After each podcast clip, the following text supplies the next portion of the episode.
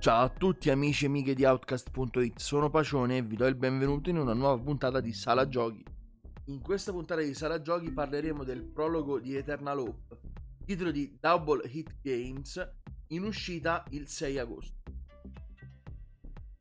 Eternal Hope ci mette nei panni di Tibby, un ragazzo che è alla ricerca dell'anima della sua ragazza che muore all'inizio dell'avventura. Sostanzialmente c'è una tempesta, va a cercare la sua ragazza e la trova su un dirupo e un, uh, un tuono colpisce uh, parte della terra tra Tibby e la ragazza e um, la parte più estrema del dirupo crolla facendo cadere in terra la compagna. La trama è molto presente all'interno del gioco e viene narrata attraverso delle frasi che compariranno nel background dei livelli, cosa che a me personalmente eh, piace e non piace, nel senso che eh, rimando un giudizio alla versione finale, tuttavia avrei preferito una mm, narrazione più ermetica, più narrata con uh, grafica piuttosto che con testi però, eh, ripeto, per vedere se questa cosa funziona o meno, bisognerebbe aspettare la versione finale.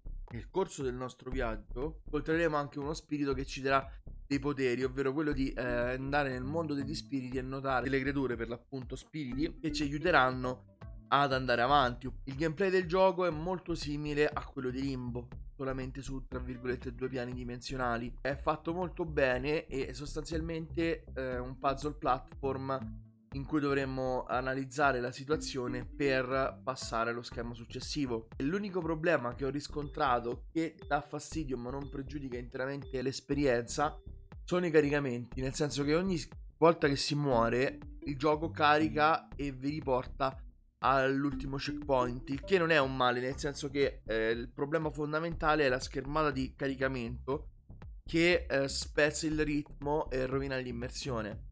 Graficamente siamo davanti a un, un, gioco molto curato, molto più colorato di Limbo. La veste grafica è piaciuta molto, in particolare gli sfondi e le creature. I fan dei puzzle platform farebbero bene a segnarsi il 6 agosto sul calendario perché Eternal Hope è un titolo che potrebbe rivelarsi molto divertente da giocare. Un saluto da Pacione, vi lascio al prossimo Sala Giochi.